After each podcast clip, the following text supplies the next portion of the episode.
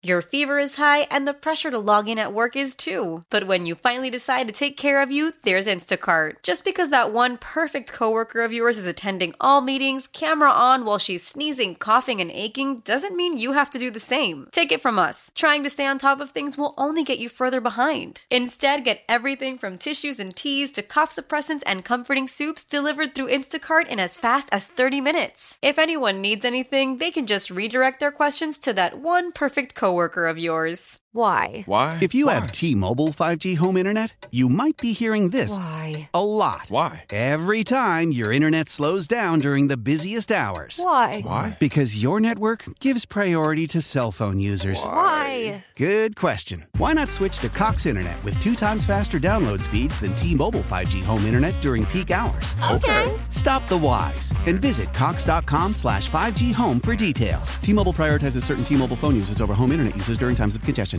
Steven Belton is joining us on the John Schuster Coldwell Banker Hotline. Steven, so much to discuss. Thanks again for the time today. Oh, thanks. It's always a pleasure to be with you, Jordan and Paul. So, the Strib had a piece out yesterday about this new policy on Hennepin healthcare that you can either be a doctor or a cop, but you can't be both and work for Hennepin healthcare. Now, this was fascinating to me on many levels because I didn't realize there were so many doctors that were moonlighting as law enforcement. And then I also didn't realize that that could be, and again, this is my own naivete. This is why I have a lot of questions, um, that that could be a problem. So, what do you think about the decision that Hennepin Healthcare said, okay, docs, you can no longer moonlight as cops because that would make some of the patients feel unsafe? Um, what do you think about all of this? You know, I'll kind of jump to the end of that story, of that article, and uh, where the uh, CEO of Hennepin Healthcare uh, acknowledged and stated that, you know, they are on their own equity journey. And I think they said she it was her way of saying we're try, kind of making this up as we go along, but we're committed to addressing the issue of equity because uh, of who they are and who they are in this community. And to me, that helped frame an understanding. The fact is, there aren't that many doctors or medical professionals who have dual careers. In fact, in the Hennepin healthcare system, which has about 800 employees, the article said there are only three doctors who actually uh, moonlight or have side gigs as in law enforcement. But the issue for me, and I think for the hospital, is is about the optics of it.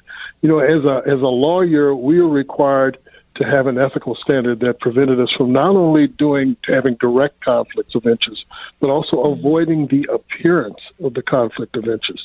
And I think here you had the potential for both. Certainly the appearance of a conflict for a community, and particularly, you know, given that Hennepin Healthcare and its flagship hospital, HCMC, serves such a substantial population of people of color, and particularly African Americans, you're dealing. Community trust is important, and the community is rolling with distrust from Hennepin Healthcare. You know the, you know the, you know the scandals that have been involved. They go beginning with the uh, ketamine trials that were being uh, done that people didn't even know about that were being used on largely on people of color, and then more recently with the uh, the incidents of racism that were in the hospital itself. So the community already is distrustful, and then to have that system uh, be represented by the potential. It's only three doctors, but they represent the mm-hmm. optical, so the appearance of the potential that you know you may have law enforcement or have have health professionals who are compromised by their law enforcement uh,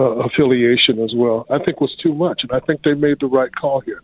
I think it's a challenging call for those three doctors. Uh, but I don't. I think it was an easy call if you're listening to your patients and to the community. Okay. Hey, Fair Steven. Enough. First Thank question: uh, What do you think of this weather? Uh, oh God. Well, so so first, I'm glad you asked that question.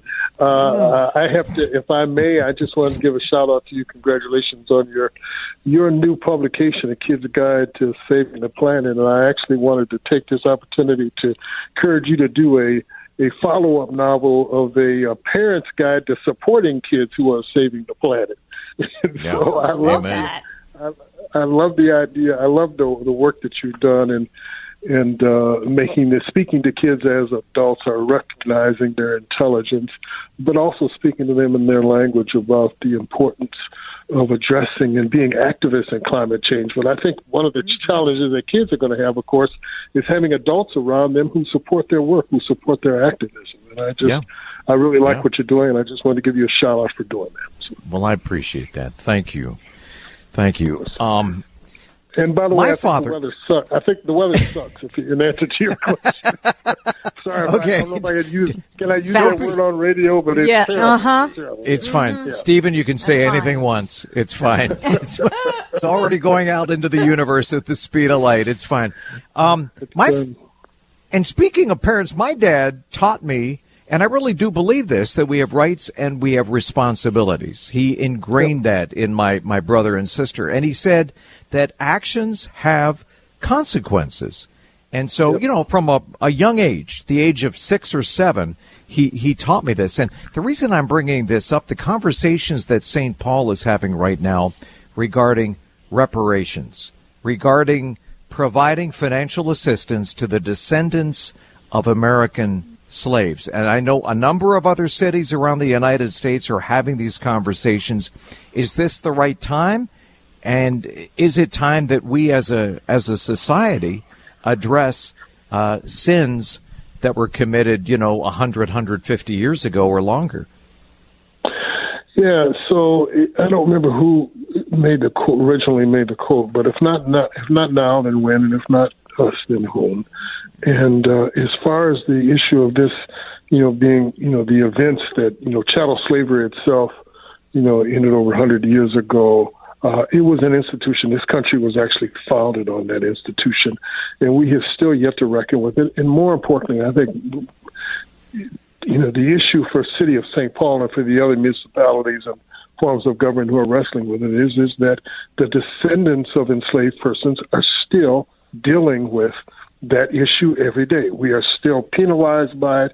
We're still dealing with the effects of institutional race, structural racism, whether people buy into that is a reality or not. That is the lived experience of black people in this country, and you can just need to look at the continuing disparities between blacks and whites in this state, and we have among the worst in the country.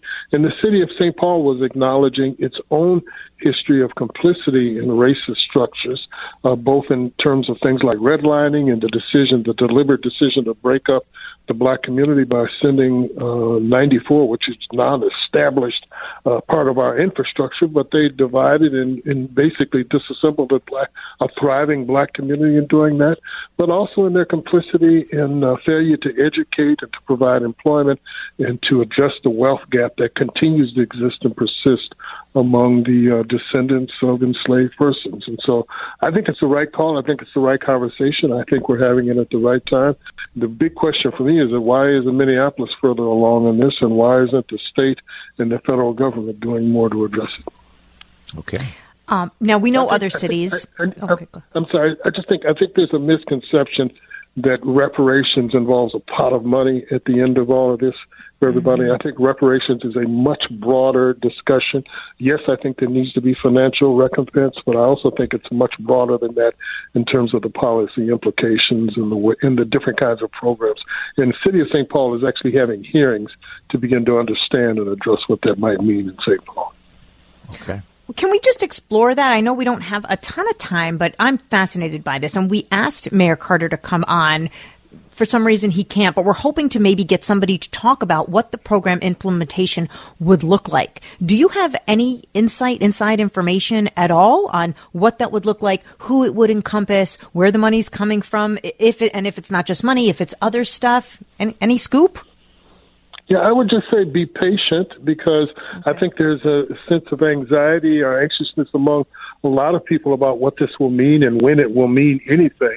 But I think uh, if you know anything about government, you know it's anything, it's the opposite of fast. And so mm-hmm. you should not be expecting a reparations program to appear uh, in the city of St. Paul or be announced next year or the year after, it'll probably it more likely is going to be five or ten years in the making. They will be slow and deliberate, gather information. The whole thing begins with a year of planning before they actually begin the work of the actual commission itself.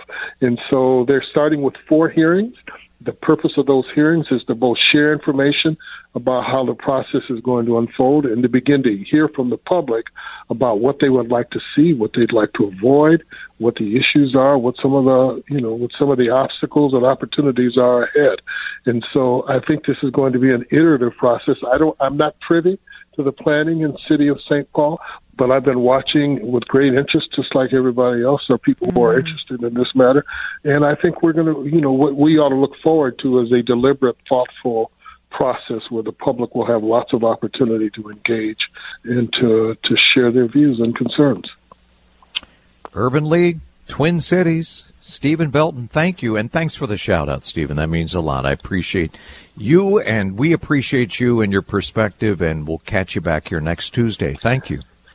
Grateful for the opportunity to be with you. Thanks again. Bye bye. Thank you, Steven.